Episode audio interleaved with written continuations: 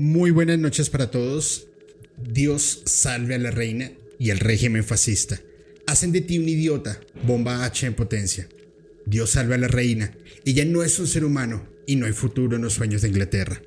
Que no te digan lo que hay que hacer. Haz lo que quieres hacer. Y que no te digan, haz lo que necesitas. No hay futuro. Al final no hay futuro. No hay un futuro para ti. Dios salve a la reina. Lo decimos en serio, tío. Amamos a nuestra reina. Dios la salva. Dios salve a la reina. Porque los turistas son dinero y nuestra figura es decorativa, no lo que parece ser. Oh, Dios salve a la historia. Dios salve tu loco desfile. Oh, Señor, Dios tiene clemencia. Todos los crímenes se pagan. Cuando no hay futuro, cuando no puede haber pecado, somos las flores en la basura. Somos el veneno en tu máquina humana. Somos el futuro, tu futuro. Dios salve a la reina. Lo decimos en serio. Amamos a nuestra reina. Dios la salva y Dios salve a la reina. Porque no hay futuro ni para ti ni para mí. Muy buenas noches a este capítulo súper especial de Musicalmente Paranormal, donde vamos a estar hablando de punk, anarquía y algunas otras otras sociedades. Bienvenidos y muchas gracias a todas las personas que se están comunicando en, en, en esta noche.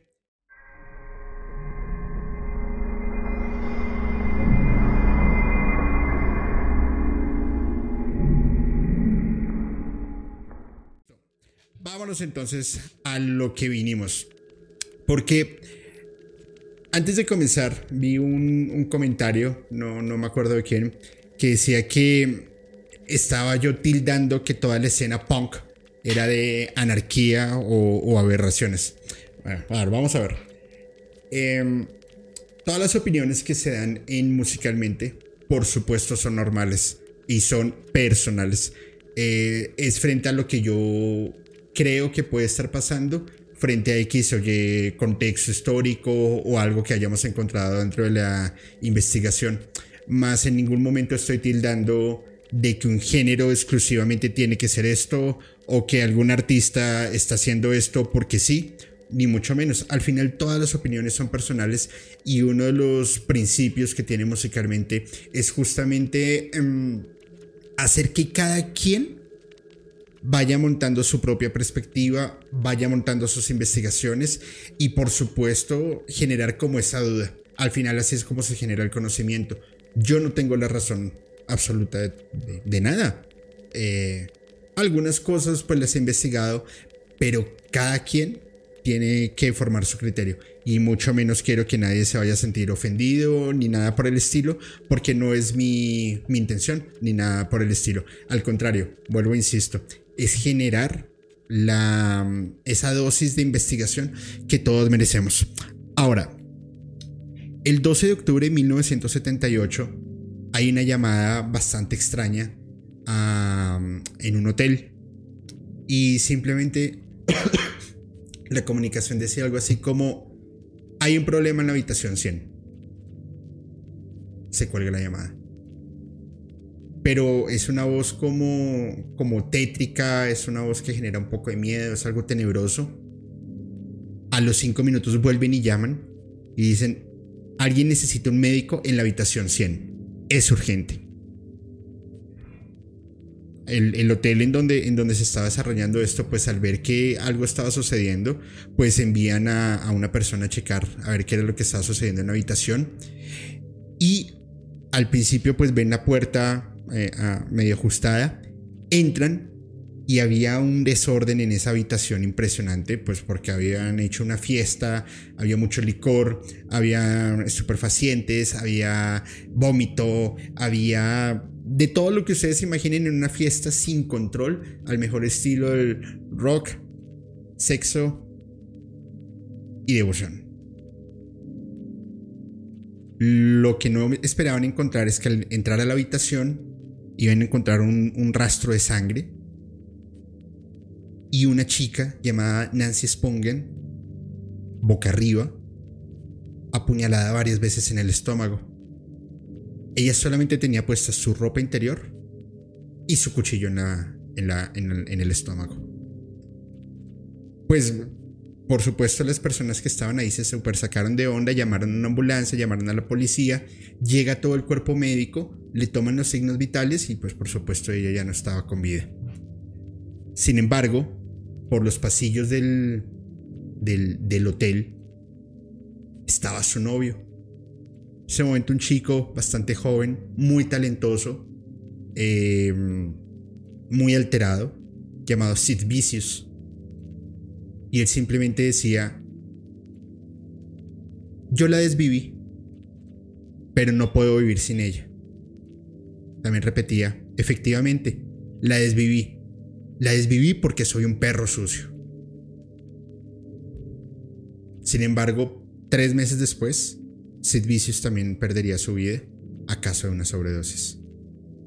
Sin embargo, vamos a ver un poco quién era Sid Vicious y por qué genera tanta importancia en, este género que no lo vamos a abarcar todo hoy porque son 65 años de historia.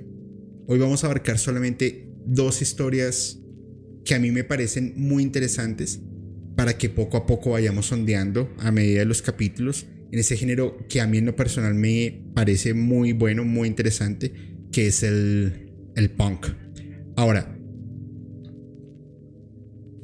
Sid Vicious fue el cantante y el bajista de Sex Pistols, que es una de las bandas británicas más importantes de toda la escena punk y que por supuesto los manda a, uno de sus de sus catapultas fue este suceso que Sid Vicious eh, protagonizó con, con su novia.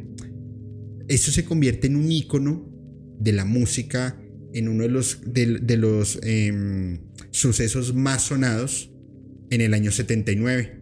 Hoy por hoy estaría cumpliendo 66 años. Sin embargo, el descontrol, las malas compañías, la fiesta, el licor, hace que simplemente Sid Vicious pierde el control y que toda la banda empieza a, tenerlo como, como empezarlo a rechazar. Porque era más lo que le podía con el poder de, este, de esta euforia que lo que él estaba haciendo con, con la música. Adicional, pues que se propagaban todos los posibles eh, escándalos que tenían sobre la música en ese momento. Eh,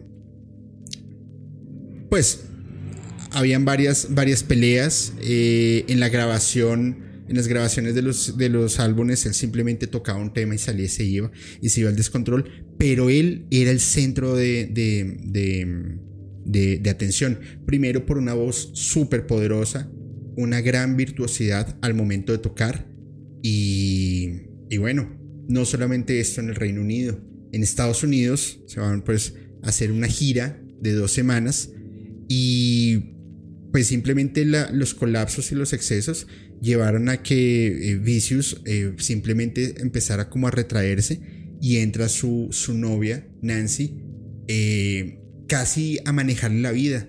Algunos la comparan como lo que fue Yoko Ono en los Beatles, con la, pues con la diferencia en que Yoko Ono era artista, mientras pues que esta chica era simplemente una groupie Em, que adicional pues eh, tenía un exceso de drogas impresionante y que empezó a llevar Sid Vicious cada vez a un, a un, a un precipicio.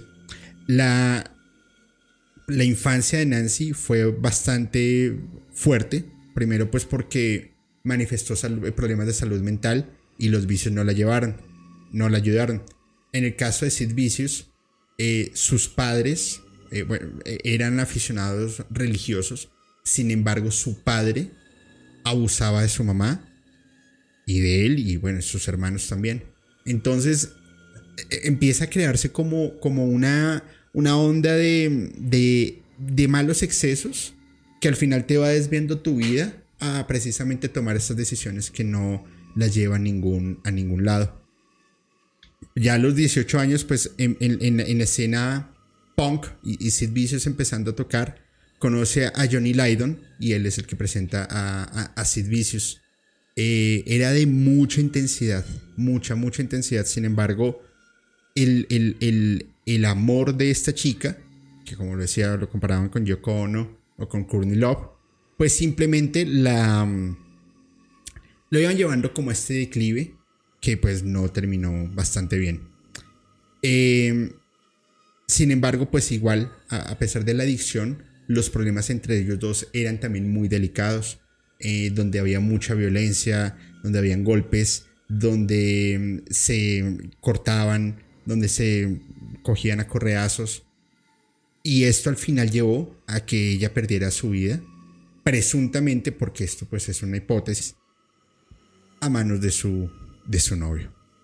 Eh, Sid Vicious pues tenía problemas no solamente con la banda, sino con el manager, con los productores, tenía problemas con los bares en donde se presentaba porque todo lo destruían. En este último suceso de, de, esta, del fallecimiento de su novia, él había cobrado las regalías de una de las participas de uno de los álbumes, le habían pagado 25 mil dólares. él llega con esos 25 mil dólares a la habitación del hotel y el, mismo hotel decía que entraba y salía gente, entraba y salía gente, que el desorden era impresionante, hasta que al otro día se este trágico suceso, pues que no, pues que no, no, no tiene explicación. Ahora, a Sid lo capturan y empieza como, como ese vaivén de información, porque no, no habían cosas que estaban muy, muy claras. Primero en donde pues decían el exceso de barbitúrico hizo que él perdiera el conocimiento y otra persona simplemente por robar el dinero que, había, eh, que él había ganado, eh, desvive a, esta chica, él pues estaba inconsciente, se coge el dinero y se va y pues simplemente lo van a, culpar a él. Pues no sé hasta qué punto sea cierto o no. Luego dicen que él, em, la cuchilla y en ese momento entra todo el efecto, el barbitúrico, el LSD, el licor y todo lo que habían hecho. Y pues simplemente él. Em, pues hasta ahí, hasta ahí va. Sin embargo, pues todo esto es muy especulativo. Él sale en libertad, pero lo siguen investigando. Y a los pocos días en un club nocturno, en una pelea con una jarra de cerveza, hiere a Todd Smith, que era otra, otra persona que estaba por ahí y empiezan a la violencia en todos los bares en donde finalmente lo empezaron a, a vetar de todo lado. Vuelve a la cárcel y dura 55 días allí preso. En ese entonces, al nadie querer pagar su, su fianza, un joven Mick Jagger, vocalista de una banda muy joven en ese momento, los Rolling Stones, paga su, su fianza. Y aquí es en donde se vuelve bien turbio el asunto, porque le hacen, primero pues él estaba en abstinencia total, 55 días sin heroína, y su mamá, llamaba Anna Beverly, em, le organiza una fiesta, le da heroína hasta más no poder, y simplemente él pierde la vida por una sobredosis. Entonces, pues yo no sé ustedes qué opinan, a mí me parece realmente súper paradójico, pues que ese tipo de cosas sucedan. Pues su propia madre para celebrar, pero pues qué, celebración quería la señora. Y adicional, ¿qué, ¿qué tanto dinero habría al fondo? Pues para que lo simplemente lo fueran empujando y lo fueran llevando a ese precipicio. Pues yo lo veo así. Pero me gustaría leerlos en este momento mientras ya continuamos con la, con historia, por favor. ¿Qué opinan ustedes? Vamos a ver. Dice, vamos a ir saludando. Veo por acá a Lash, Lynn, a Carolina Cárdenas, veo también a Chivispedia. A ver, ¿quién más vemos por acá? Ana Karen, digo nomás. Dice, pregunta, no sé si ya sufro de... ¿Tiene lámpara que cambia de color? No, que yo sepa no. Espero que no. Y si cambia, pues ya valimos. Dice, ojalá hable de ta. De Sid. Y no se la clava en la textura de Sid y Nancy. Dice, de Suxi y de Nina. Sí, es que la investigación es bastante larga con el tema del, del, punk. Vamos a ver, vamos a ver quién más, quién más dice por acá, porque el tema de la mamá me parece súper raro. Adicional, porque semanas después de las, del fallecimiento de su hijo, encuentran una carta que es lo que, lo que, lo que es extraño. Y en esta carta simplemente decía que él había hecho una promesa suicida con su, con su eh, prometida, con su novia, en donde él la desvivía y luego él se iba a desvivir, pero él no se desvive. Y esta carta aparece ya cuando él no tenía oportunidad de, decir, pues si era cierto o no. Entonces, no sé, también raro que la, mamá pide que quemen el cuerpo de, de, de Sid Vicious y que la, el deseo que él tenía era coger las cenizas y botarlas en, eh, eh, esparcirlas, perdón, sobre la tumba de Nancy. Sin embargo, pues la familia de ella no dejó. Al final, eh, el, amigo de Sid Vicious coge las cenizas, se mete por la noche al cementerio y cumple su, su, cometido. pues es, es bastante extraño. Ahora, su mamá, durante muchas décadas, siguió viviendo de las regalías de, de, de Sid Vicious, de todo lo que está haciendo Sex Pistols, del merchandising, porque ella lo estaba manejando. Y pues básicamente hizo que se convirtiera como en una leyenda, como una superestrella, pero aprovechando siempre la imagen de su hijo que ya había fallecido. Entonces en el año 96 escribe tres cartas escribió tres cartas y dice, dejé un cheque de 10 mil libras para pagar su faustoso entierro y se suicidó con un cóctel de drogas. Mm, no sé, me parece muy extraño.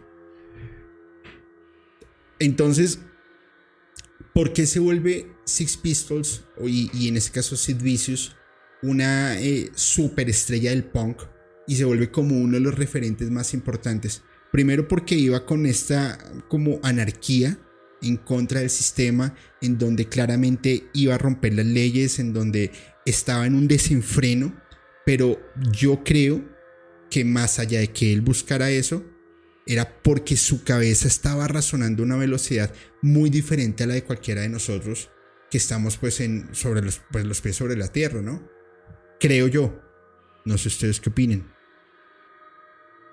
Al final Sid y Nancy se convierten como en una historia de Romeo y Julieta del punk, donde hubo más bien muy poco amor, demasiados excesos, mucha violencia, autodestrucción y desvivimientos. Pero al final solamente ustedes tienen la razón de lo que ustedes creen que haya sido Sex Pistols, que por supuesto pasen y escuchen las, las, la, música de ellos porque está muy bueno. La, la primera canción, eh, Dios salve a la reina, igual se las dejamos en un ratito en el, en el, la playlist de Spotify porque la verdad pues está bastante interesante.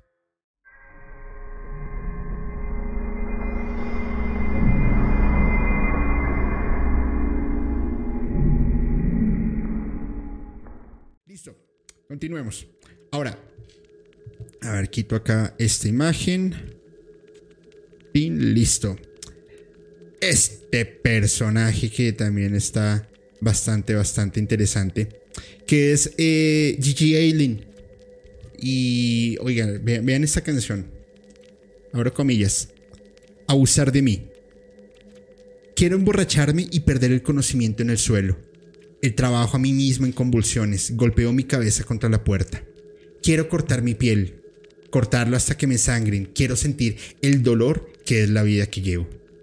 Abusar de mí. Yo, yo, yo, yo, yo quiero abusar de mi cuerpo. Corté en lo más profundo hasta hacerlo sangrar. Deseché las tripas en el suelo. Me cortó la cara hasta que yo cuando me toco. Quiero morir antes de, envejecer. Get fucked up. Y luego mueren. Mas quiero morir, morir, me quiero morir, mátame, hijo de... Yo nunca muero antes de que... Antes de que me entierren en el suelo. Pegué miel en el corazón. Yo no sé de mí. Pegué conmigo en el culo que es lo mejor parte de mí. Porque no importa si vivo o muero, simplemente no importa. Maten a todos. Quiero uso de mí, disparar a mí, apuñalar, cortar esa garganta. Me golpeo con una hacha de mierda. Simplemente no me creen. Mírame a los ojos. ¿Y qué ves? Apuñálame los ojos. Usted puede orinar sobre mí. Besa mis bolas, yo simplemente no les importo. Desgarra mi cerebro a tirarme el pelo de mierda. A usar de mí, me echan cortar conmigo hasta que me sangren. No me jodas y me tiro. Me voy a la mierda. yo creo que después de leer este, esta canción, yo creo, y cierro comillas, yo creo que me van a censurar el capítulo, pero la verdad es que no puedo, no puedo decorarlo porque Lin era un personaje en la música, en escena punk, bastante, bastante, bastante crudo. Eh, y lo van a ver realmente. Véanse los, algunos videos que, que anden por, eh, por ahí. Y les voy contando, les voy contando cómo es. Simplemente era un tipo muy controversial, muy buen músico. Un tipo individualista, anarquista con todo su ser. Gran representante de la escena punk y en el escenario simplemente eh, tenía un alter ego supremamente agresivo, en donde podía solo cantar, como también con, con navajas cortarse y, regar un poco de sangre, orinar al público y en la mayoría de los casos tomaba laxantes y la diarrea la esparcía sobre el, sobre el público. Entonces, pues la verdad era como un, como un todo incluido bastante grotesco. Eh, bueno, no sé, finalmente la afición de algunas personas por, por, por sus artistas, pues creo yo que los podría llevar a, no sé, a, a disfrutar esto. Porque al final iba la gente a los conciertos y sabían a qué iban. Entonces, pues no sé, es, bastante extraño. Ahora, eh, el tipo tenía una, una inteligencia bastante destacada, una inteligencia sobre la media de las personas, pero que la utilizaba simplemente en, en, en como en alterar el orden, en romper este status quo de la ley y lo hacía de formas bastante extrañas y diferentes. Entonces, entra y sale de prisiones, entra y sale de, prisiones, pero con gran facilidad. Entonces tenía como, como esta característica de poder engañar a las personas sin ningún tipo de rollo. Inclusive fue culpable de violación y no pasaba nada. Entonces entraba y salía tanto de cárceles como de hospitales después de todas las heridas que tenía, sin, ningún tipo de rollo. Fíjense esta esa, esa frase de él. Cuando muera.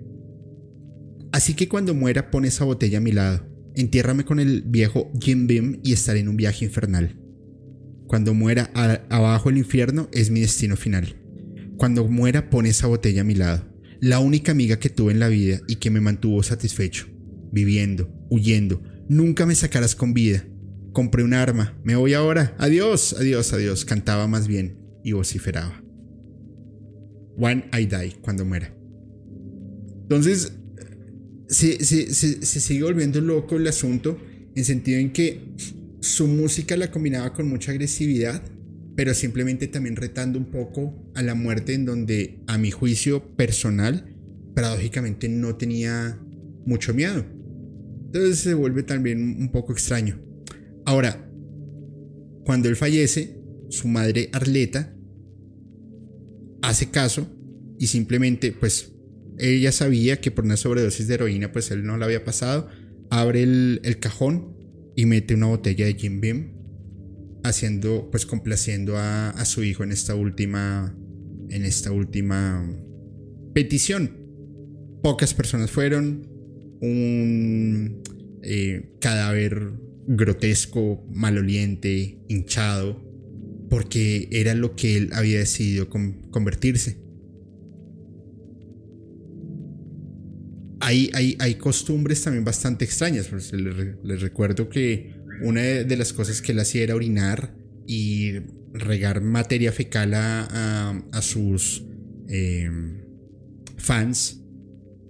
Y ahora los fans de, de, de, de Gigi Allen van a su tumba, defecan y orinan en agradecimiento a él. Pues su madre dice, no, eso no está mal, yo no estoy de acuerdo, pero lo permiten. Pues no sé, al final hay algo pues bastante extraño, ¿no creen? Eh, no sé, no sé, no sé. Él desde muy pequeño empieza como, como ladrón, va y roba casas, luego empieza a, ingerir y a vender LSD, marihuana, eh, bueno, diferentes drogas. Y empieza a también entrar en este declive absurdo al punto en que en el mismo escenario cogía de su materia fecal y se la comía e invitaba a sus em, fans a que hicieran exactamente lo mismo y habían algunos locos que lo hacían, por Dios. Yo no sé, pues hay músicos que a mí me vuelan la cabeza, pero lo último que haría sería comérmele la mierda, eso sí se los aseguro. Entonces, no sé, no sé hasta qué punto llega el fanatismo de las personas. Eh, pues es un músico súper impactante y que lleva al extremo absurdo. Hablábamos de Six Vicious, que eran de mucho extremo, pues ahora miren a, que hay personas que aún pueden llevar y romper los extremos y echar a andar este status quo, no sé, bastante extraño. Y miren esta frase, y, con esta frase quiero parar dos segundos y leerlos a ver qué les dice esta frase. Ojo, abro comillas. Mi cuerpo es mi templo y mis fluidos son la conexión con el público. ¿Qué piensan de esta frase? Quiero leerlos, por favor. Dice mm, Moisés Crisanto, no, ya me perdí demasiado, tranquilo, ya te puedes devolver ahorita, no hay rollo. Dice Lash Neposedi, ¿quién quiere cenar? Sí, sí, bastante, bastante fuerte, ¿no? Justo cuando te estaba, a ver, ¿quién más? En agradecimiento, dice Carolina Muñoz. Sí, o sea, por Dios, esto está bastante... Ay, no, qué atrocidad, dice Chivispedia. Iban a hacer barbacoa de res, pero ya no. Ay, Dios mío. Creo que lo que menos importaba y era cómo tocaban. Pues no sé, no sé. infortunadamente la música ya como que a veces queda un segundo plano y le ponen mucho cuidado a, a otros tipos de cosas. Ojo, Sex Pistols era una banda brutal. Es, el, lo que la música de ellos es muy buena. La música de Gigi Allen no es mala, es buena. rítmicamente es chévere. A mí me parece chévere, porque a mí me gustan muchas cosas del punk y me gustan mucho, muchas cosas del, hoy, eh, inclusive el reggae, del reggae punk. Me parece muy chévere, como cosas que hace, por ejemplo, Manu Chao. Pero yo aquí destaco un poco o bueno, lo que quiero destacar es lo atroz de, un desvivimiento a, una chica y el, la ruptura y la anarquía que se genera frente a cosas tan macabras. Porque a mí se me parece macabro lo que hacía DJ. Pero bueno, no lo sé, no lo sé, no lo sé. Ya ustedes me dirán. Ya ustedes me dirán. yo simplemente doy aquí mi, mi opinión. Dice Becky Baker, aquí presente con mi café sin miedo al desvelo. Becky, muchísimas gracias por tu aporte. Amiga, te envío un abrazo enorme y espero que estés súper bien. Gracias. Y Bárbara Elizabeth Moreno, que nos envía un, muñequito haciendo wow. O sea, Bárbara, pues muchas gracias también por tu aporte. Te envío un abrazo súper enorme a donde quiera que estés. Eh, que la estés pasando muy bien y cuídate mucho. Muchas gracias. Bueno, Vamos a continuar. Vamos a continuar. Hola Julio, saludos desde México. Listo, ya los voy a leer. Eh, dice Algor, en los conciertos de Metallica cuando escupían los, cuando escupían los integrantes, los asistentes quería que les cayera. Esto me tocó verlo. Ay, no. A mí la verdad es que que alguien me vaya a escupir puede ser el mejor músico del mundo, pero no, no, no, no. Bácala. Qué poco le importaba su cuerpo esos fluidos, qué poético. Sí, eso era como, no sé, no sé, bastante extraño. Él se consideraba rockero. Es más, él, era, sus influencias eran músicos como Alice Cooper, como los Rolling Stones, como Led Zeppelin, Black Sabbath. Pero su onda no tenía nada que ver con, con el rock sino más, más allá con, con la escena punk. tipo quería estar al nivel de músicos como Dead Kennedys. Y pues lo hacía todo para llevarlo. Empieza con una banda tocando cover de Kiss de Aerosmith, pero empieza a hacerles diferentes eh, conversiones como para ponerles ese eh, sello personal de lo que él quería lograr.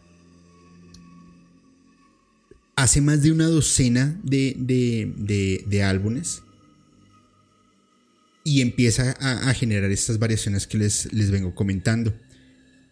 Por Estados Unidos era común verlo cuando él estaba grabando, salía del estudio totalmente desnudo, ensangrentado, a comprar cigarrillos. Esta era la, la, la forma en la que él lo hacía. Exponía la violencia eh, que la consideraba, ahora sí la consideraba inmoral. Entonces yo no sé, pues a una persona como él, dentro de su cabeza, ¿qué, qué se le pasaría por inmoral? O, bueno, sí, ¿qué es, ¿qué es lo moral y qué es lo inmoral? ¿Qué es lo bueno y qué es lo malo? ¿Qué es lo blanco y qué es lo negro? No sé, es bastante extraño, ¿no? Eh, cuando ya estaba muy eufórico, cogía a sus mismos miembros de la banda, los golpeaba, saltaba al público, se ponía también a, darse con ellos. Y ahí están los videos para que por favor pasen y los vean porque pues, si no me lo quieren creer, ahí están. en serio, lo que les digo es en serio. era una barbaridad. Em, de hecho, habían algunos aficionados, grandes aficionados, que lo buscaban para que los golpeara y una vez ellos reventados completamente, eh, lo besaban para intercambiar fluidos e intercambiar sangre. Entonces, pues los... Lo aberrante no solamente era lo de él, sino también lo que venían haciendo sus, sus aficionados. No sé. A mi juicio esto me genera un poco de odio, un poco de miedo y también un poco de asco y un poco de repudio pues son cosas que yo no, por supuesto, pues no, no, no, no permito. Él podría verse como, yo lo vería como un antisemita natural.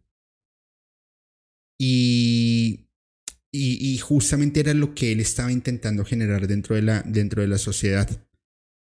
Lo raro del asunto es que empezaron a, a buscar a profesores, empezaron a buscar a personas muy allegadas a él y todos decían lo mismo, que él era extremadamente inteligente. Entonces utilizaba esa inteligencia para destacar de una manera un tanto diferente. Entonces, ¿cómo algunas personas pueden coger estas ventajas a favor de uno y ponerlas a rodar? No lo sé, es que es bastante, bastante loco el asunto. Mm. a medida que él va creciendo, genera un gusto enorme por el gore, genera un gusto enorme por el arte,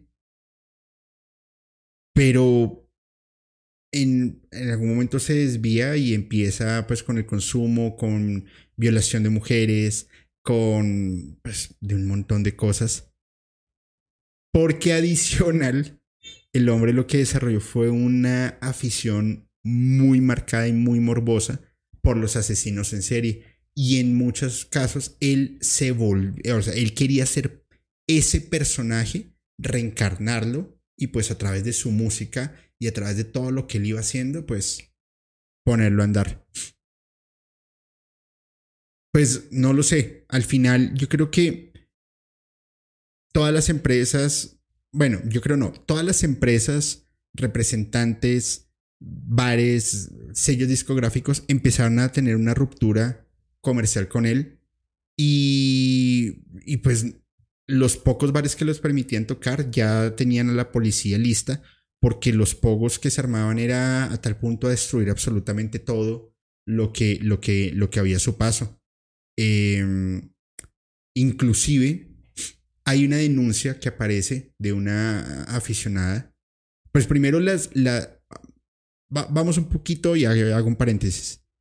Las mujeres que son partícipes de, de, de, esta onda punk son mujeres muy fuertes en el sentido en que tienen una forma de ser muy, muy aguerrida, muy puestas en su sitio y pues que no se van a dejar tomar el pelo ni se van a dejar huevonear de una forma tan fácil.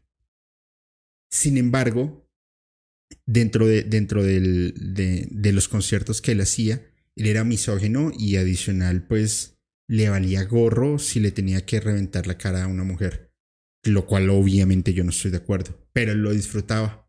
Sale una denuncia en donde una chica dice que en pleno show él la jaló y abusó de ella. En pleno show. Y entonces las demás personas que estaban viendo, ¿qué? ¿Qué hicieron? ¿Lo dejaron? ¿O se la llevó a otro lado? Porque la denuncia dice que fue delante de otras personas.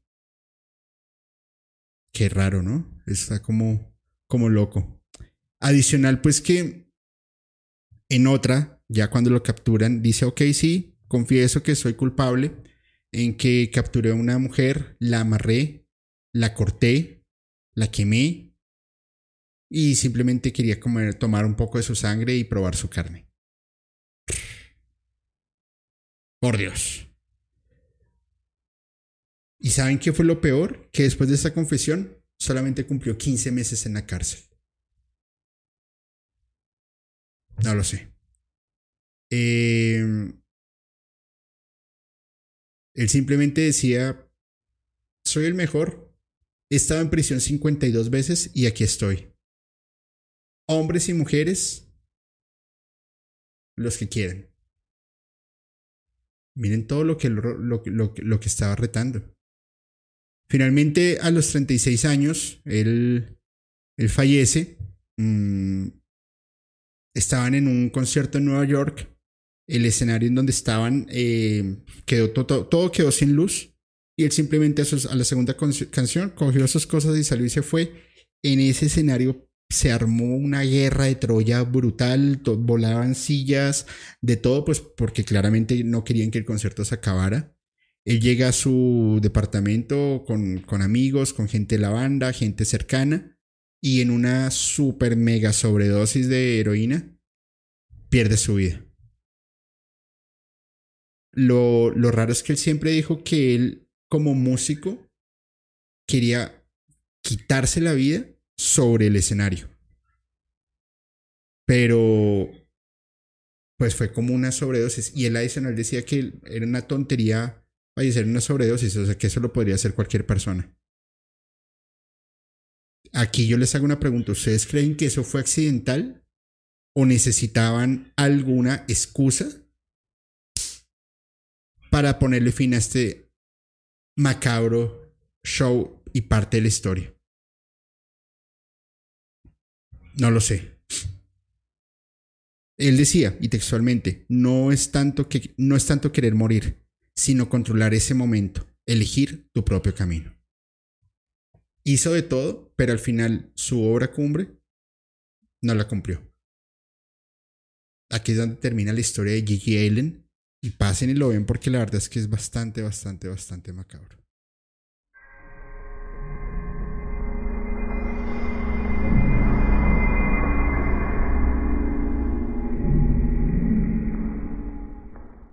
Listo.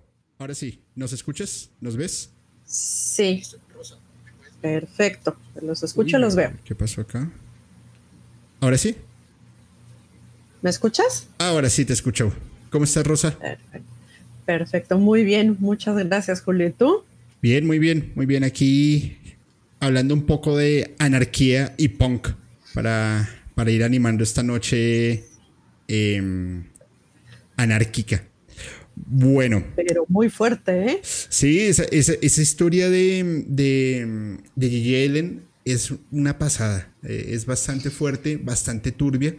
Y, y, vuelvo, insisto, hay muchos artistas que pueden hacer lo que quieran. Y está bien. Lo que yo no puedo creer es que hayan muchas personas que lo acepten y que les guste, además. Sí. Eso, eso nos da muestra de que todavía tenemos mucho, mucho por entender de nosotros mismos como especie humana, ¿no? Seguramente, pero yo, yo, yo vuelvo e insisto. Hay, hay gente muy loca. Ah, sí, sí, coincido contigo. Oye, vamos a, bueno, para la comunidad, vamos a hacer algo diferente hoy. Voy a leer una historia que me, que me ha enviado una envía breve de la comunidad. Luego, si tú estás de acuerdo, Rosa, te pido que cuentes una historia también. Y adicional de las dos fotografías que vamos a analizar, vamos a responder tres preguntas de la comunidad que en este momento esté conectada. Solo tres. Para, para estas preguntas, ¿necesitas alguna información especial, Rosa? Mm, no, no, no, no. La verdad es que este, con que me compartan, o sea, con que me hagan esa pregunta y me pongan su nombre completo.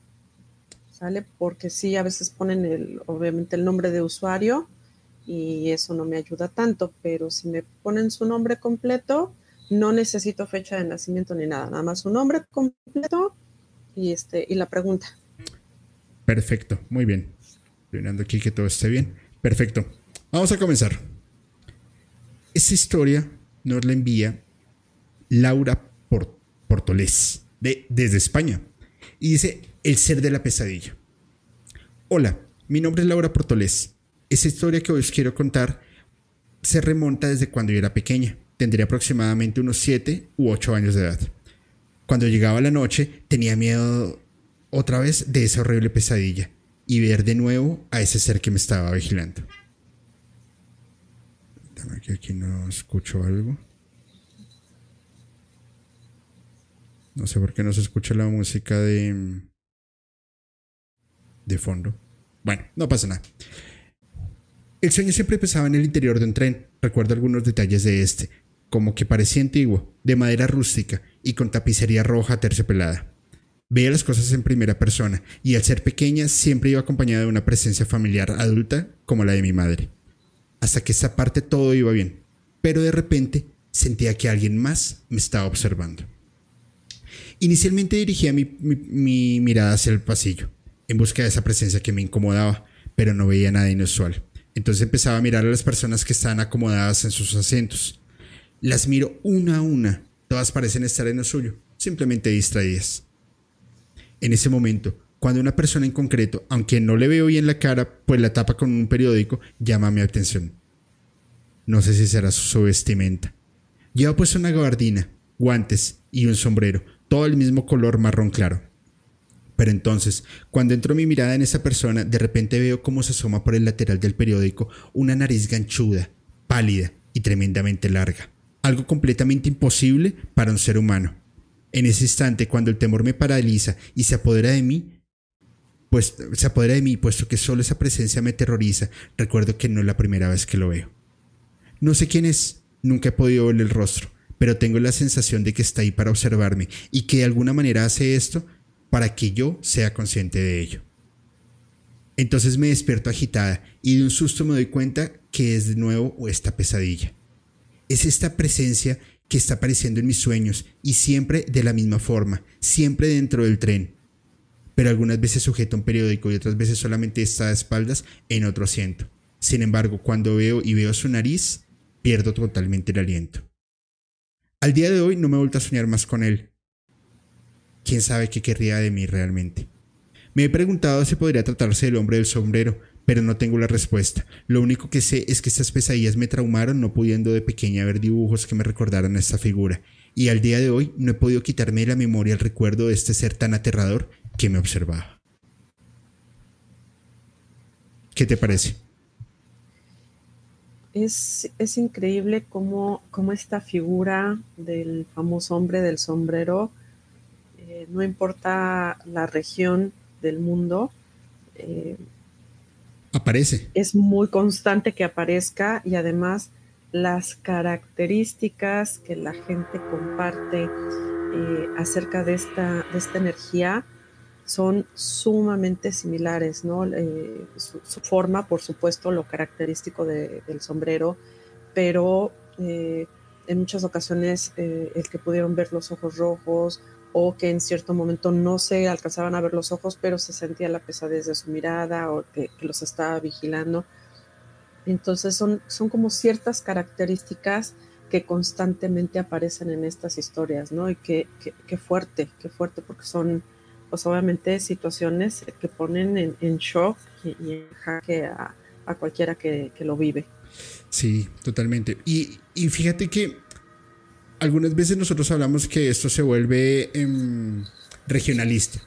Como en México, la llorona, en Colombia también hay una llorona, o el muan, o el hombre del sombrero.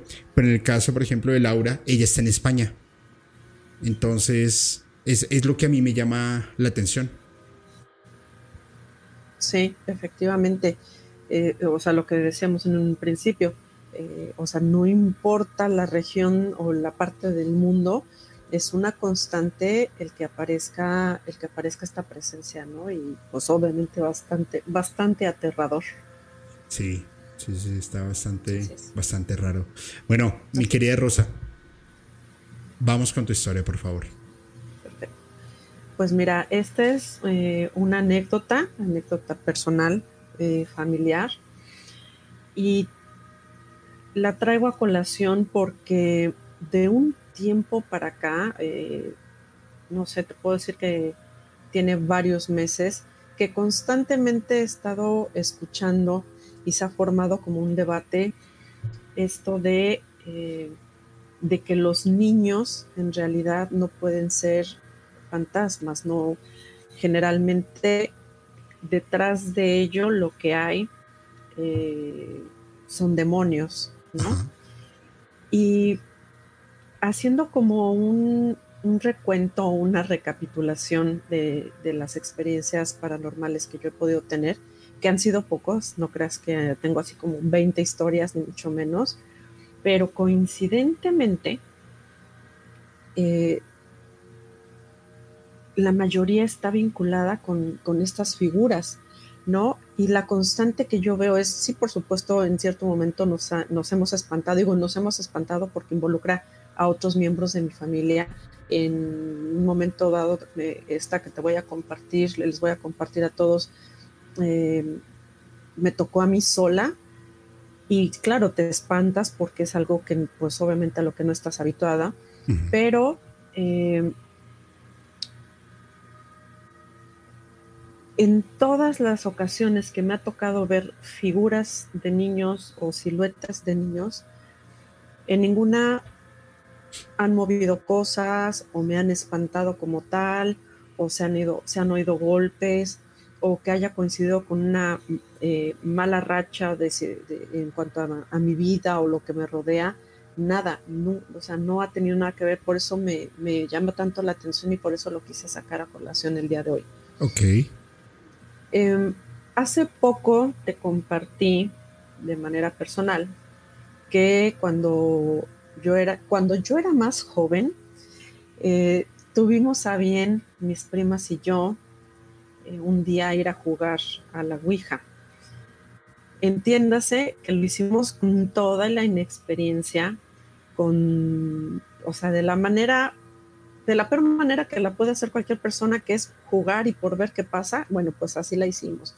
Porque además recuerdo que aquella vez que, que jugamos a la Ouija, yo la fui a comprar y la compré en un súper, un supermercado, ¿no? O sea, la vendían en la sección de juguetes como tal. Ajá. Eh, bueno, sucedió eh, esa experiencia de la Ouija y cuando yo regreso a Querétaro, que es la ciudad en donde yo estaba viviendo, eh, ya varios años después y además ya teniendo hijos, me acuerdo que un día, un día cualquiera entre semana, estaba yo en, en mi casa. Esta casa era de dos, de dos plantas, de dos pisos, y yo estaba en la cocina, pues obviamente preparando comida. Eh, recuerdo que mis hijos eran muy pequeños, muy, muy pequeños y salían muy temprano de la escuela.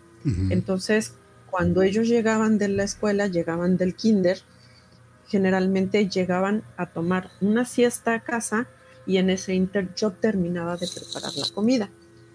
Y bueno, pues ese día sí sucedió. Ellos llegaron, es, bueno, llegamos de, recogerlos de la escuela, Em, ellos subieron a, la recámara, a su recámara, y bueno, pues estaban jugando y demás. Y yo estaba en la cocina. Y de repente volteo porque algo iba a agarrar de, de mi lado izquierdo y veo de reojo como de las escaleras baja un niño pasa corriendo a la sala. Entre la sala y la parte de comedor y cocina había un muro, precisamente para hacer esta división. Ya me había sucedido en ocasiones anteriores que mi hijo jugando bajaba, según él, muy silencioso, eh, pasaba corriendo de las escaleras a la sala y ahí se escondía y ya de repente salía y me espantaba. Pero ese día, o sea, vi pasar, vi pasar, y ni siquiera te puedo decir que vi pasar a mi hijo, sino como estaba viéndolo con el rabillo del ojo, vi pasar la sombra corriendo y me quedé así muy quietecita esperando pues ver la cara de mi hijo y que me hiciera bu o cualquier cosa, ¿no? Como cualquier niño chiquito. Pero pasaron dos minutos, yo dije, ya es mucho todavía pensé, dije, bueno, entonces ahora yo lo voy a asustar, lo voy a espantar. ¿Dónde me acerco y me asomo al sillón y no había nadie? Dije, bueno, aunque yo estaba más, según yo lo estaba viendo, estaba viendo hacia la sala, pues a lo mejor me descuidé y no lo vi. Empecé a subir las escaleras bien despacito, todavía con la intención de jugar con él y espantarlo y a la hora que subo y entro a la recámara, me topo con que mis dos hijos se habían quedado dormidos. No, no había manera de que hubiera sido él. Cuando entré a la recámara y los vi dormidos, todavía me acerqué, todavía pensando que a lo mejor mi hijo se pudiera estar haciendo el dormido, pero estaban profundamente dormidos los dos. Entonces me acuerdo que me quedé parada a la mitad de la recámara pensando y procesando entonces qué es lo que yo había visto. Claro. Y pues esta fue como la tercera experiencia que me tocó eh, que involucraba niños. Y bueno, digo niños porque la verdad es que el tamaño, eh, la complexión que yo alcanzaba a ver, pues era realmente, realmente muy pequeña, de niños. Y la otra anécdota que, que quiero hilar eh, y que entra en el contexto de lo que yo te decía, eh, que, me llama mucho la atención, que, que a veces se asegura que los niños cuando fallecen es muy complicado que tengan algo pendiente, ¿no? Y que por eso es, y por la pureza de su alma, de su corazón, es muy difícil que, que se queden atorados y que no trasciendan. Eh, esta historia, esta anécdota, pues realmente ya fue como más reciente, aproximadamente unos 6, 7 años, en donde en, el en ese momento eh, yo tenía pareja y él tenía un par de años que había perdido a su hijo. Cuando su hijo fallece, el pequeño tenía 5 o 6 años, era un niño muy pequeño. Y al poco tiempo de que él y yo empezamos a tener una relación, eh, yo empiezo mi camino como angeloterapeuta. cuando, cuando él estaba en mi casa, no me daba cuenta y lograba percibir la energía de su hijo. Eh, y obviamente la única intención del pequeño era poder hablar con su papá, entregarle un mensaje Em, en alguna ocasión el pequeño me entregó un mensaje o, el comienzo de un mensaje, pero no me lo quería dar a mí y pues era lógico, o sea, quien tenía que recibir el mensaje era él, no yo. Y, y el pequeño lo que me comunicaba es que le daba tristeza ver cómo su papá no, no había podido avanzar todo lo que debía haber avanzado por, por el estancamiento, pues obviamente por la tristeza de haber perdido, de haber perdido al pequeño. Eh, él nunca oportunidad de entregarle mensaje, él me decía, eh, dame tiempo, deja que, que, yo pueda estar listo para recibir el mensaje. Y bueno, pues realmente sucedió que, que, mi, pareja fallece y nunca, nunca pudo recibir el mensaje. Cuando yo corroboro que efectivamente el niño en ciertas ocasiones estaba en mi casa es porque en algún momento, cuando llega una persona X a, mi casa en ese entonces, por una consulta de ángeles, eh, pues obviamente es una persona que también lograba percibir y me decía, oye, ¿por qué hay un niño en tu casa? Ah, pues porque es un niño que tiene que entregar un mensaje. Dice, pero no se siente enojado. Le dije, es que un niño no tendría por qué estar enojado. ¿Pero por qué está aquí? Ya, bueno, obviamente ya no respondía muchas preguntas porque, bueno, pues era un asunto como muy privado. Le digo, tiene cosas que hacer y bueno, pues aquí está pero nada más está en la planta alta, ¿verdad? Sí, efectivamente, está en la planta alta. O sea, identificó perfectamente en dónde estaba, eh, eh, eh, que era un niño que andaba jugando y correteando y demás.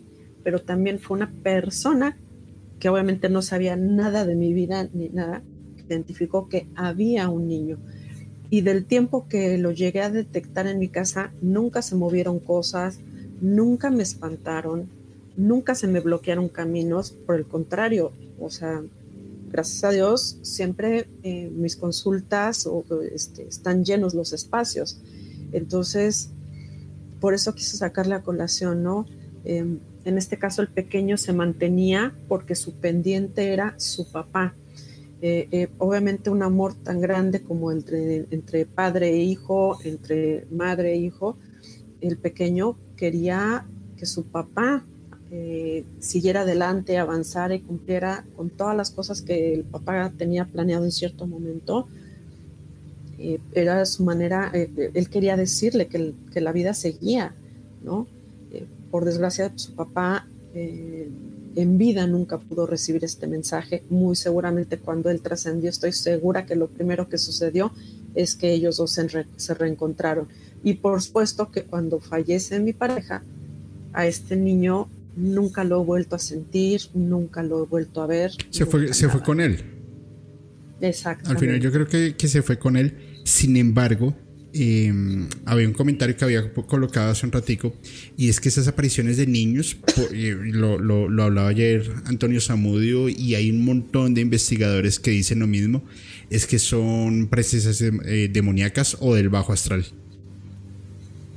Y sí lo creo, sí lo creo. Eh, o sea, la verdad es que eh, las energías de bajo astral, eh, los llamados demonios, por supuesto que van a utilizar cualquier recurso para poder llegar a nosotros, ¿no? yo lo que sí les digo es, no generalicemos, porque pues yo he tenido experiencias donde ni se sentía pesado el ambiente, eh, insisto, no se me bloquearon nunca caminos, nunca se movieron cosas, nunca me espantaron, nunca nada, ¿no? Y tal cual, en el último caso, en el momento que su papá trasciende, bueno, pues, y, en la, y no lo he vuelto a ver, ¿no? Entonces, sí hay energías de niños que se llegan a quedar, y no porque sea un pendiente o, o algo sin resolver propiamente de ellos, sino por el amor con sus seres queridos es que pueden llegar a mantenerse, no permanentemente, pero sí durante cierto tiempo, pues eh, todavía vibrando en este plano, ¿no? Qué, fuerte y, qué triste a su vez, porque no, no pueden descansar, no, no, no pueden, no pueden trascender. Así es, no, no pueden trascender, este, siguen este, batallando en cierto, en cierto plano, ¿no? En plano intermedio, porque ni están realmente en el plano físico ya, obviamente, pero ni terminan de, pues de avanzar a su, a su, evolución, se quedan atorados. Así es. Es verdad. Oye, eh, bueno, tú ya lo sabes, pero toda la comunidad se los voy a contar. Resulta que estaba eh, el capítulo que grabé con Naida Valencia hace como tres semanas eh, lo que hago es que los descargo y los empiezo a, hacer shorts y a montar en TikTok, Instagram, Facebook, en mismo YouTube. Y estaba escuchando el capítulo y había un ruido, una interferencia bastante extraña. Lo volví a escuchar un minuto antes, un minuto después y seguía la misma interferencia. Corté, lo mastericé y seguía escuchando la misma interferencia. Entonces creo que te lo envié a ti y se lo envié a todo el grupo de administradores. Y todos dijeron, sí, es una psicofonía, pero todos concluimos en lo mismo. apenas lo escuchamos, se sintió horrible, se sintió muy feo, un ambiente muy feo. De resulta que se lo envié a Alberto. Y hoy, Alberto, ayúdame, tengo esto. Entonces me, pidió lo mismo. Mándame el, minuto, el, el video más largo para analizarlo. Y dice, sí, efectivamente es una psicofonía. Voy a intentar aislar el sonido a ver qué dice. A mi juicio, y Elen también dijo lo mismo, es algo de mm, desvivimiento. yo lo sigo escuchando, la palabra. Voy a, voy a escribirla acá en el chat para que para que sepan la palabra y pues no no no no no perderlos. Listo, ahí está. Sin embargo, Alberto me dice, no. En la psicofonía lo que dice es, esa es mi silla. Y yo, ok, pues nunca más voy a estar sentado en esa silla seguramente, pero, pero bueno, fue, fue bastante extraña. Hoy se le envié a Anabel. Y oye, Anabel, ¿qué, ¿qué crees que es? Me dices, son las almas del purgatorio. Porque ustedes están tocando temas de apertura de portales, lo quieran o no. Tú puedes usar tus protecciones, Rosa y todas las personas.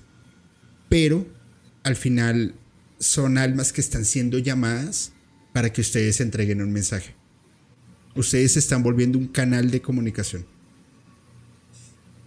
Todo por una psicofonía. ¿Cómo lo ves? Mira, yo le encuentro toda la lógica a lo que dice Anabel. Eh, eh, coincido completamente porque algo que yo siempre comparto con las personas, eh, consultantes, amigos, familia, con todo el mundo, es que todos los seres humanos somos canales, todos. O sea, lo que yo hago lo puede hacer todas las personas. Es cuestión de primero realmente querer hacerlo, abrirnos y decir, ok, yo sé que tengo la capacidad de ser un canal, ¿no? Y luego aprender a hacerlo, a desarrollarlo eh, y, y además saber cuál es la manera en que yo de manera particular eh, puedo ser mejor canal de comunicación. ¿A qué me refiero? Pues que hay personas que su canal de comunicación que más se les facilita o que más desarrollado tienen, pues es el de la clarividencia. Eh, el otro, pues el de la clariaudiencia, ¿no? Que obviamente escuchamos, tenemos la facilidad de estar escuchando. La clarisensibilidad, que a veces creo que es como que el que con mayor frecuencia nos topamos, ¿no? El cuando llegamos a un lugar y sentimos la vibra pesada o sentimos muy buena vibra. Esa es la clarisensibilidad. Y el clariconocimiento, que es aquel canal que de pronto estás platicando con alguien, estás con el diablo, temas, debates, etcétera, y de pronto alguien pregunta algo y tú sabes la respuesta y no tienes ni idea de cómo es que sabes esa respuesta. Bueno, pues la respuesta a eso es el clariconocimiento, tu canal de es peor? Saber con el diablo y de acceder al conocimiento está más desarrollado que los otros.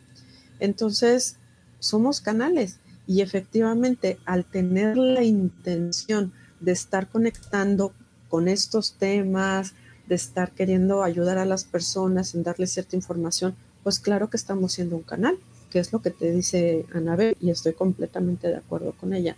¿no? Nos, lo, estamos trabajando de una manera un poco diferente, pero al final del día es, somos canal y bueno, pues es, es parte de todo el show definitivamente.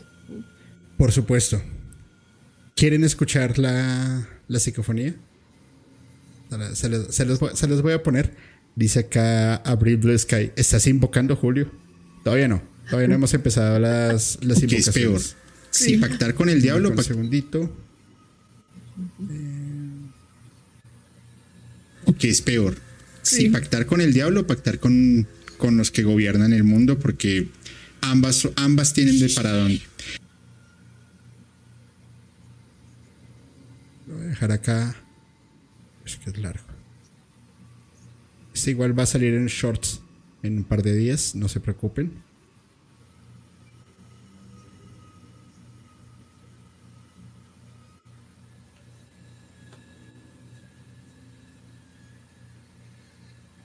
Listo. Aquí se los voy a colocar. Por favor, apaguen sus... Eh, perdón. Suban el volumen a su sonido y díganme ustedes si es o no es. Voy a dejar la música de fondo y aquí les dejo. ¿Qué es peor? Si pactar con el diablo o pactar con, con los que gobiernan el mundo, porque ambas, ambas tienen de para dónde. ¿Sí lo escuchaste?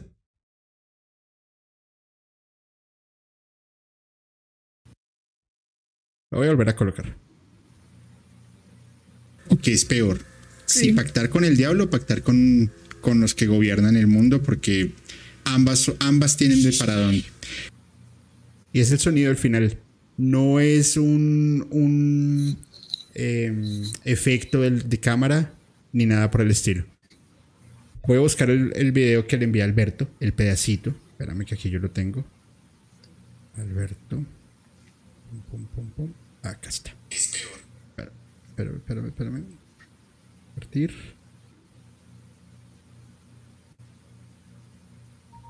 Listo. Aquí ya se fue. Venga, se los coloco. Se los coloco acá para que no digan que ese Julio como es de envidioso. Yo no sé qué más cosas. Vamos a ver. Que vean que eres bien compartido. ¿Qué es peor? si pactar con el diablo o pactar con, con los que gobiernan. ¿Qué es peor?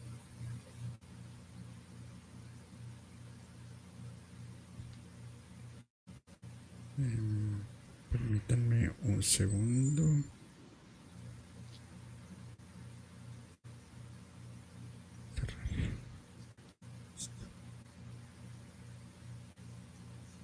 Vamos a dejar acá cortico.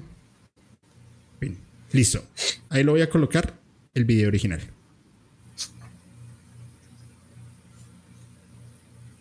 ¿Qué es peor? Si pactar con el diablo pactar con, con los que gobiernan el mundo, porque ambas, ambas tienen de para dónde. Fíjate que pues grabé. es que, perdona, te interrumpo, es que fíjate que creo que los. Que ambas, ambas tienen con los que gobiernan el mundo, porque ambas, ambas tienen de para dónde. Fíjate que grabé. Pues es que, perdona, te interrumpo. Qué fuerte, ¿no? Dice una voz de una mujer. No sé. No sé. Eso va a salir en unos días en los shorts de YouTube para que estén súper pendientes porque. Porque sí me, sacó un poquito de, onda el, asunto. Y bueno, yo se los, se los mostré a ustedes, pero creo que a todos nos dio el mismo miedo. Fue, bastante extraño. Así es, efectivamente. Sí, fue mm, sorprendente y como dices tú, es que finalmente a todos nos dio ese mismo efecto, ¿no? El sentir esa vibra pesada, sí, estuvo, estuvo raro. Bueno, vamos a ver. Dice, ahí dejé lo que dijo Chete Bolita. Tres personas dicen lo mismo. No sé. Bueno, vamos a ver. Rosa, vamos con las fotografías. ¿A quién tenemos el día de hoy? Ok, eh, tengo aquí la fotografía de Laura Esther León Rojas. Ok. Eh, fíjate que al, estar em, observando la fotografía, lo primero que me llegó fue como una presión eh, en el pecho, a la altura del corazón, y es em, es como un cúmulo de cosas. En una parte es las cosas que se está guardando, que no está compartiendo. Em, como comúnmente decimos, o de una manera muy coloquial decimos, todas esas cosas que nos estamos tragando y que las guardamos y las guardamos. Eh, situaciones que le han dolido, que le han lastimado.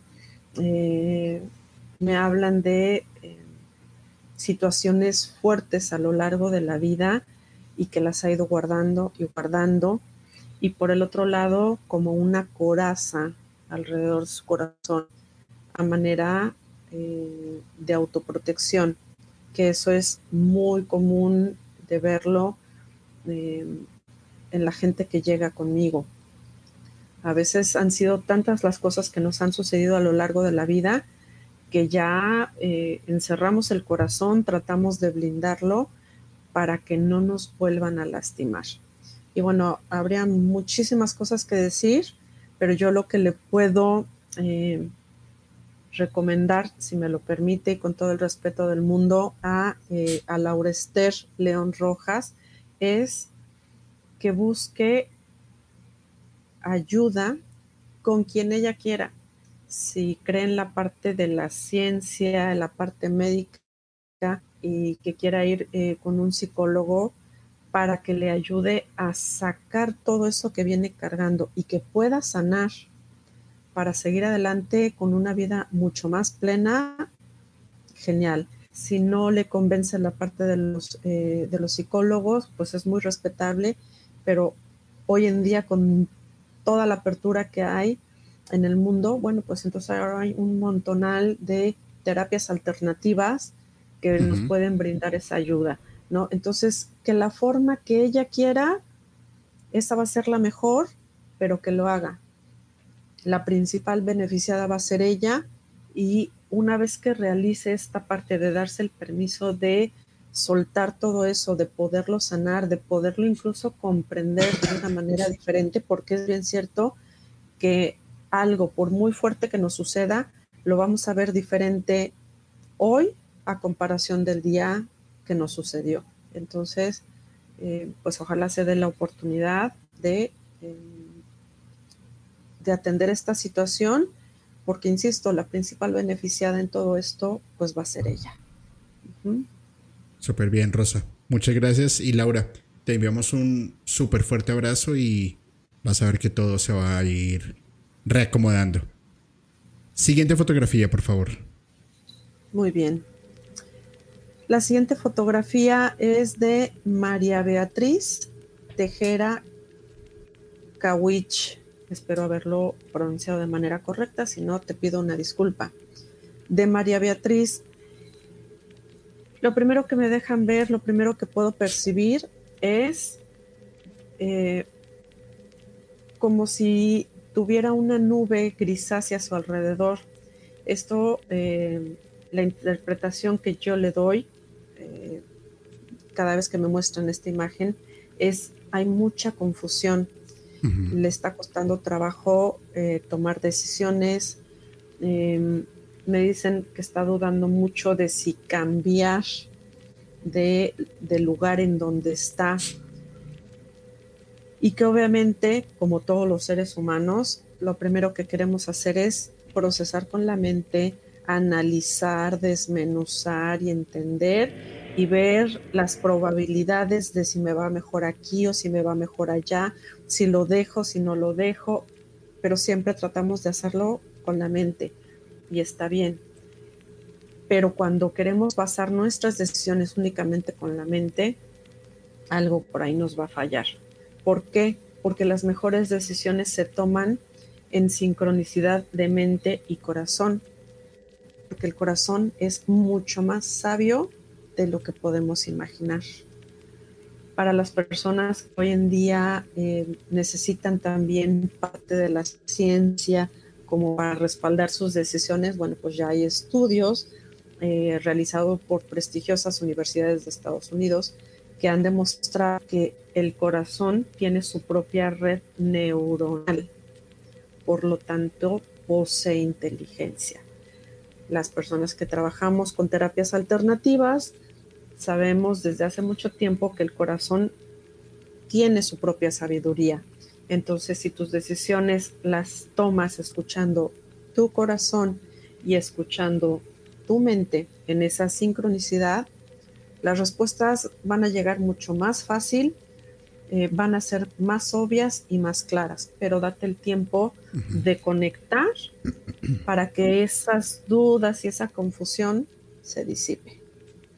Súper bien, Rosa, súper bien. Muchas gracias. Em, Marta Limón, te envío un abrazo enorme, gracias por tu aporte. Y las fotografías se pueden enviar al grupo de Telegram o algunos de los moderadores o moderadoras. Cada capítulo que es en vivo, las vamos a estar haciendo unas, unas lecturas, algunas dos, algunas tres fotografías, dependiendo dependiendo, ¿vale? También por Instagram, eh, si es por Instagram, Claudia, eh, puedes dejarlo en el perfil de Musicalmente Paranormal y ahí nosotros también las estamos eh, rotando, ¿vale? Bueno, vamos con las dos preguntas para ir finalizando. Sin embargo, antes de, de estas dos preguntas, hago un paréntesis y es, quiero enviar un abrazo y un agradecimiento enorme, enorme, enorme. Primero a toda la comunidad, porque hoy pues me han enviado 35 audios de no sé cuántos muy bonitos. La verdad es que me, fuera que fuera que estos días he estado así como medio sensible, ¿no? Bendito Mercurio retrógrado. pero pero eh, es muy bonito, es muy bonito tantas eh, expresiones de amor, tantos mensajes, tantas palabras eh, que estén parte de su tiempo, que podrían estar haciendo cualquier otra cosa, que estén acá, para mí vale mucho. Y yo les doy mi palabra que estoy haciendo lo mejor posible en el mejor tiempo posible para que los programas tengan mejor calidad, para que no falle el sonido, las luces, el cámara, el bendito OBS que casi no me deja transmitir hoy. La verdad es que no, no, no sé qué fue lo que le pasó y estoy tratando de dejarlo quietico. Pero muchas gracias. Gracias por apoyarme y les doy mi palabra que los programas que se vienen son brutales y si en algún momento yo puedo hacer algo por ustedes, por favor déjenmelo saber.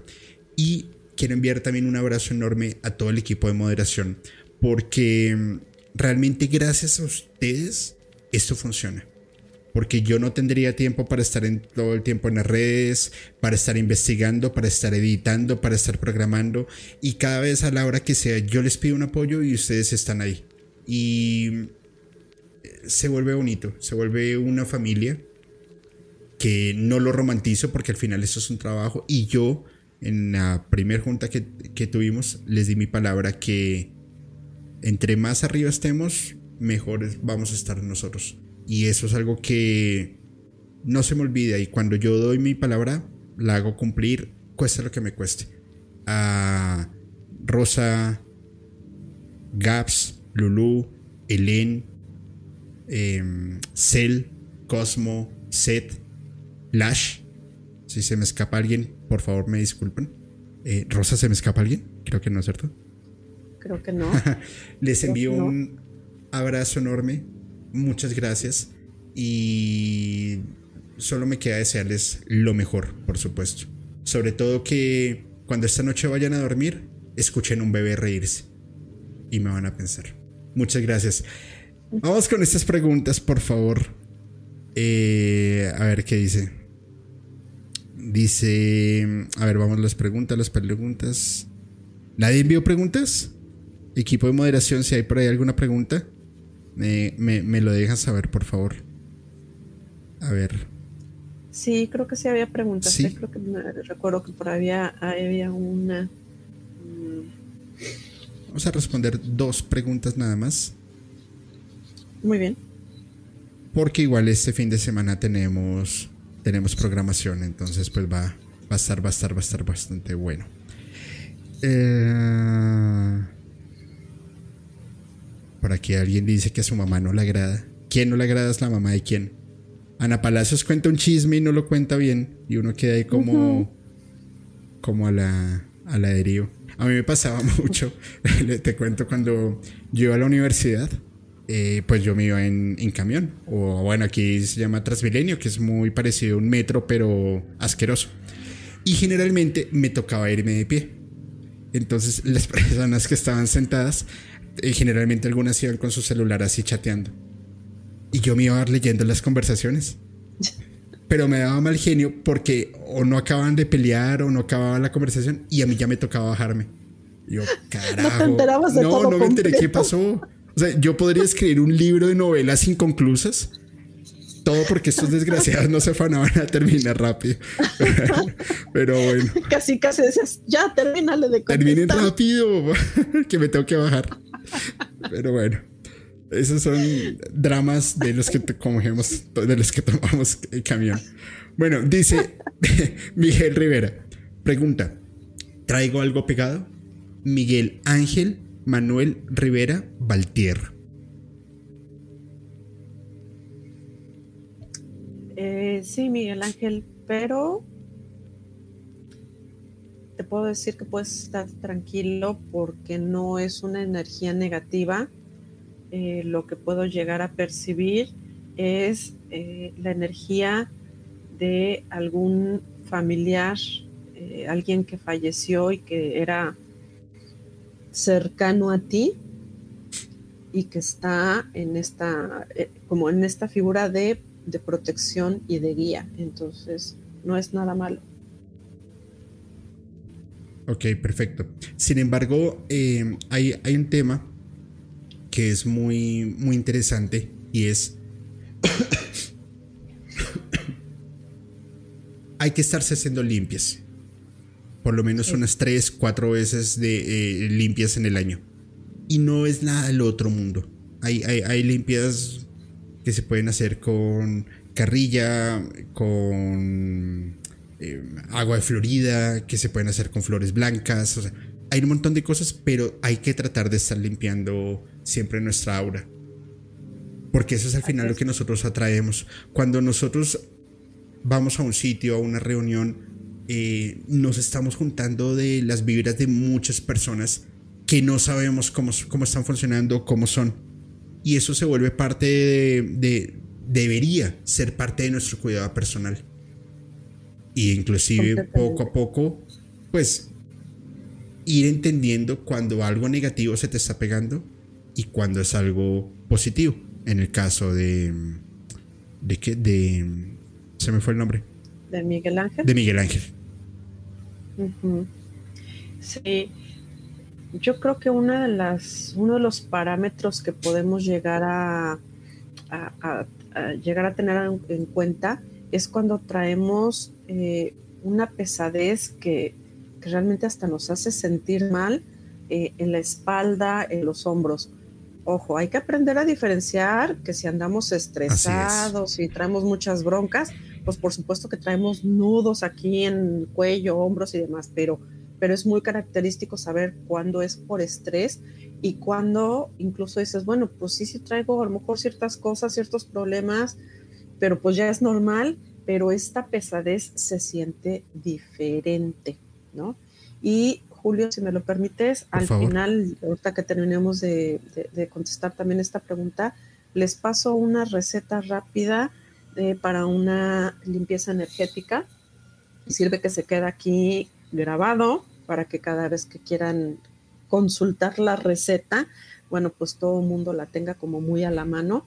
Y es como, digo, cuando queremos quitarnos estas vibras de las que tú hablabas, de la pesadez del, eh, porque a lo mejor alguien estaba enojado, ciertas circunstancias, esta, esta receta que les voy a compartir quita porque quita absolutamente todo, porque yo lo hago.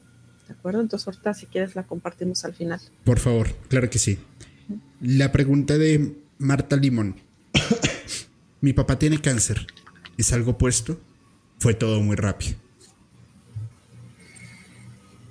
Mm.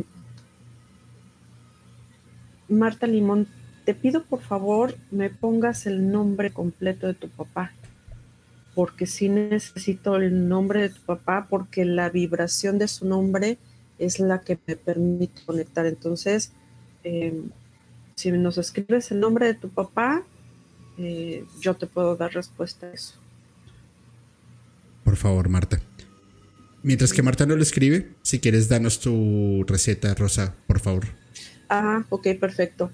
Bueno, necesitan eh, conseguir de la cocina que tienen en casa un refractario o un molde de estos que sirven a veces para hornear, eh, refractarios de vidrio que puedan contener en su interior eh, litro y medio, más o menos entre litro y medio y dos, de agua. ¿Qué vamos a hacer? A ese refractario le vamos a agregar tres cucharadas soperas de sal marina, sal de grano la ponemos en el refractario, ahí la dejamos asentada, ¿de acuerdo? Y vamos a agregar agua, agua corriente de la llave, eh, casi en la totalidad. ¿Por qué casi en la totalidad? Porque adicionalmente eh, preparen eh, una infusión como si fuera un té de romero o de albahaca o cualquiera de estas hierbas que nos ayudan a las limpiezas energéticas, ¿no? Creo que a veces lo más fácil es el romero y la albahaca. Si le quieren poner las dos, perfecto. Si nada más quieren poner romero o incluso, por ejemplo, ruda, también la ruda es súper buena para las limpiezas. Y hacer una infusión de manera que nos salga como un té concentrado de romero, albahaca, ruda, lo que quieran, como de una taza, pero una taza grande, no una taza las chiquitas, una taza grande. Y así bien caliente como está, de lo que hirvió, se le agrega al refractario que tiene la sal y que tiene el agua. Y por supuesto que esa agua va a quedar caliente. Entonces nos vamos al baño, eh, el refractario lo dejamos ahí a la mano y sirve que está reposando eh, toda la infusión y además la mezcla con la sal. Y entonces se meten a bañar como acostumbran y al final, ya que cerraron la llave, ya todo, agarran esa agua, agarran el refractario y van a buscar que poco a poco se van a vertir esa agua sobre ustedes y busquen que obviamente no va a ser como un baño que nos va a caer todo, pero busquen que el agua de una otra manera cubra o llegue a todo nuestro cuerpo, que por lo menos eh, un hilito de agua eh, nos caiga sobre brazos, sobre toda la columna, ¿no? que nos bañe y que nos cubra todo lo más que se pueda. Obviamente dejando que la sal se quede asentada en el fondo del refractario, porque el tiempo que le dimos de reposo eh, desde que entramos al baño y la dejamos reposar, la dejamos reposar hasta que terminamos de bañarnos, ya todos los ingredientes ya están, ¿no? Entonces, visualizar cómo nos está limpiando, nos está protegiendo ya dejamos el bowl, lo que haya quedado ahí pues, se tira. Yo les recomiendo que la sal la pueden enterrar en una macetita, en la tierra y que regrese a la tierra. Eh, y por supuesto, dejamos un minutito, dos minutitos a que nuestro cuerpo absorba lo más que se pueda de, de esa agua con la que nos bañamos al final y ya pueden agarrar su toalla, eh, secarse y hacer todo de manera normal. Les puedo garantizar que saliendo de bañarse van a sentir un cambio, se van a sentir más ligeros, se van a sentir mucho mejor. Cuando no noten un cambio significativo, es seguramente porque puede, ser, no es regla general, puede ser indicativo que lo que traigan sea algo más fuerte pero si es de lo que día con día, eh, del contacto que tenemos con las personas, las situaciones que vivimos, que hagan eso una vez al mes, una vez cada tres meses, de verdad que es más que suficiente. Súper bien, Rosa. Muchas gracias. Y de vez en cuando, una vez cada tres meses, inclusive una vez al semestre, revisen su astralidad eso es súper importante. El, el destino no se puede cambiar, pero uno sí puede actuar para hacerse la vida más fácil. Y todos estos tips que, nos da Rosa, en serio que son súper, súper buenos. Eh, Rosa, se llama Mario Limón Rojas, nacido el 19 de enero de 1957. Muchas gracias, Marta, por tu aporte.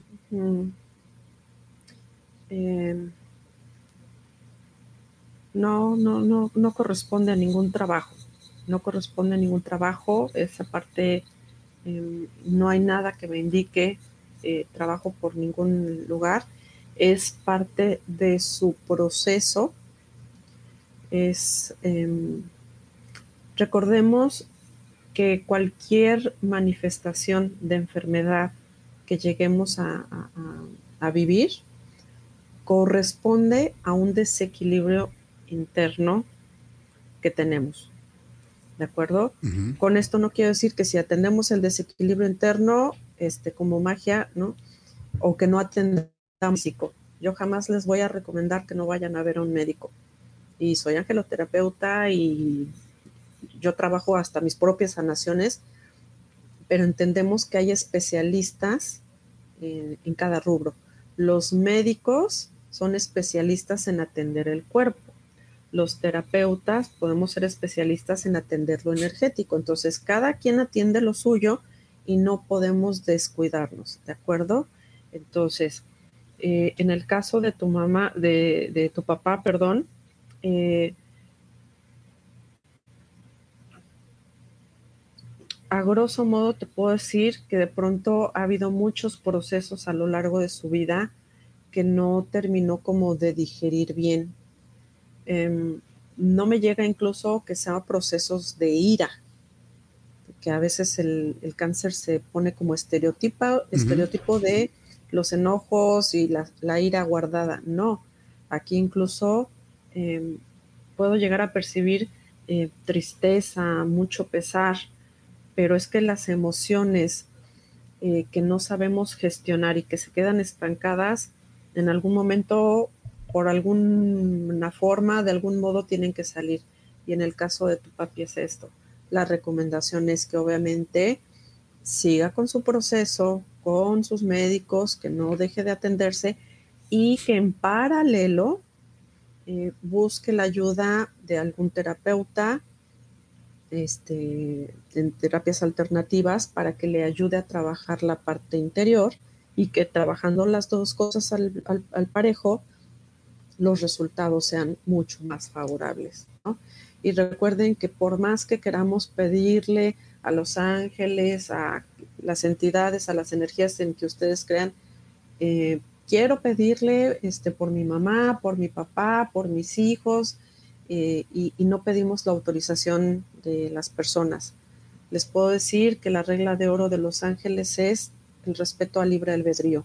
Así es. Si las personas interesadas o afectadas no dan su autorización expresa, eh, los terapeutas no podemos eh, trabajar absolutamente nada. Por más bueno que pueda parecer el objetivo y la intención, ¿no? Obviamente en el caso de los niños pequeños, bueno, se sobreentiende que eh, los papis son responsables, pero incluso a pequeños de 8, 9 años, 7 años, yo volteo y yo les pido permiso a ellos, porque aún a esta edad, que todavía son pequeños, ellos ya tienen la capacidad de entender ciertas cosas y si tú les explicas, ellos ya tienen la capacidad de decirte si te autorizan o no te autorizan a trabajar con ellos, ¿no? Entonces, pero bueno, en los casos de los niños más pequeños, salvo expresa autorización, eh, nadie puede trabajar sobre de nadie. Súper bien, Rosa. Muchas gracias. Bueno, eh, vamos a hacer la última que ya nos, lo había enviado. Alnus, te envío un, un abrazo, gracias por tu aporte. Y con esto vamos a ir cerrando el capítulo del día de hoy. Alnus dice, traigo algo pegado conmigo, Isabel Bautista Cortés.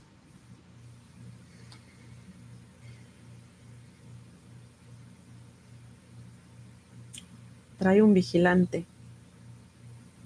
Ok. ¿Pero es un vigilante, sobre un trabajo que le hicieron? Em, el vigilante, en este caso, es como previo a. Eh, no están queriendo que avance en el aspecto laboral.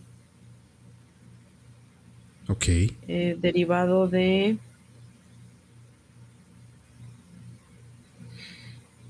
envidia, frustración, pero incluso sobre esa persona eh, se siente mucha tristeza.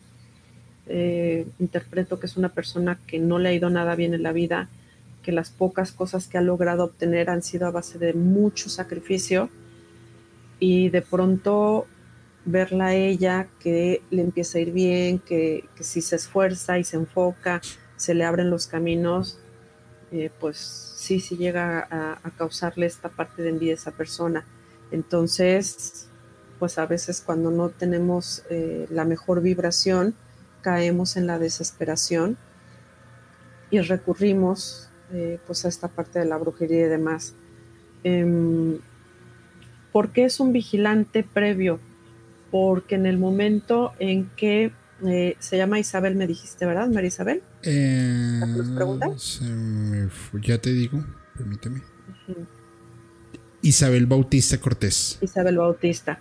En el momento de que Isabel Bautista eh, se le empiecen, ni siquiera que se le empiecen a abrir caminos, los caminos ya están abiertos. En el momento en que se le confirmen y se le concreten algunas cosas, em, puede empezar a haber movimientos energéticos para que se le bloqueen los caminos. Isabel Bautista, en este momento, conecta con Arcángel Miguel, pídele que te cubra y te proteja de cualquier energía que no corresponda para ti, que te ayude a mantenerte en la luz y, eh, en la perfección del camino que te corresponde. Em, no importa si nunca has conectado con los ángeles, si desde el corazón le llamas al arcángel Miguel y le pides con tus propias palabras, aquí no hay protocolos ni oraciones este, rimbombantes, es como te salga del corazón.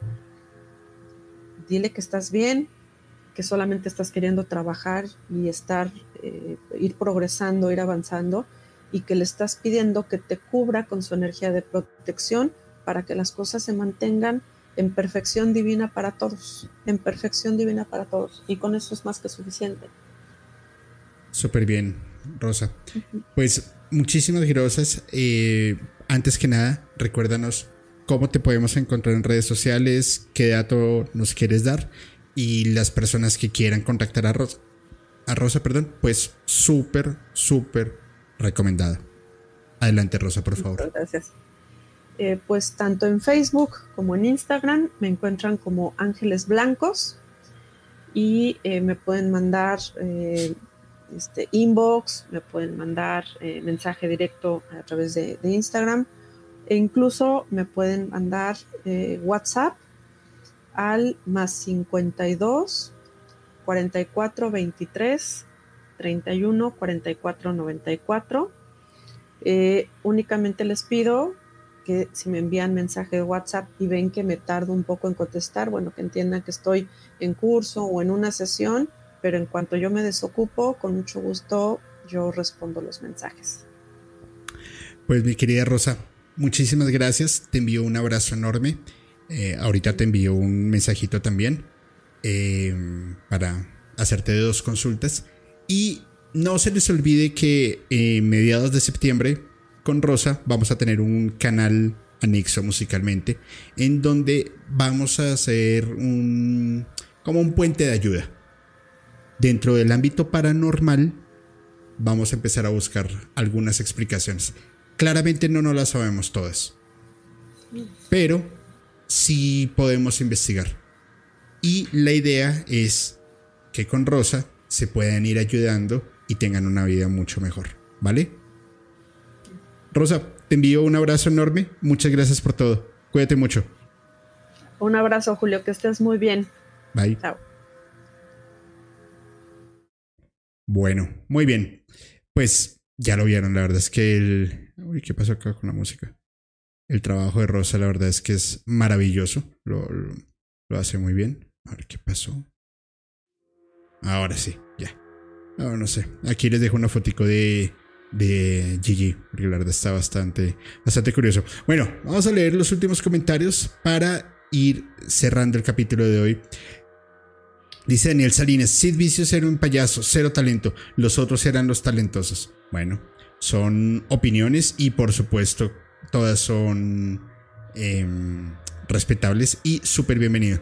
Quiero enviar un abrazo enorme a Marta Limón, a su papá, que yo sé que pues va a estar bien, en la vida todos tenemos caminos, misiones y algunos son muy jodidos. Pero yo sé que con tu amor, el de tu familia, el mío, el de toda la comunidad, pues todo va a salir bien. Les envío un abrazo enorme y mucho ánimo, mucha fuerza, por supuesto. Dice Cheto Bolita, muchas gracias a los dos, tío Julio y Rosa, el grupo de moderadores y la comunidad de Musicalmente Paranormal. Muchas gracias. Dice Alnos, gracias por, por contestar. Julio, te mandamos muchos saludos y muy buena vibra. Gracias. Dice, qué fuerte cambio, Julio, de los arcángeles y nos pones con esa foto. Estoy en shock. Ya se las quito para que no me regañen acá. Dice, a ver, ¿quién más está? Gran capítulo, Julio. Dalia, muchas gracias. Y por favor, si les ha gustado este capítulo, compártanlo, regálenos un like. Cuando termine la transmisión, regálenos un comentario.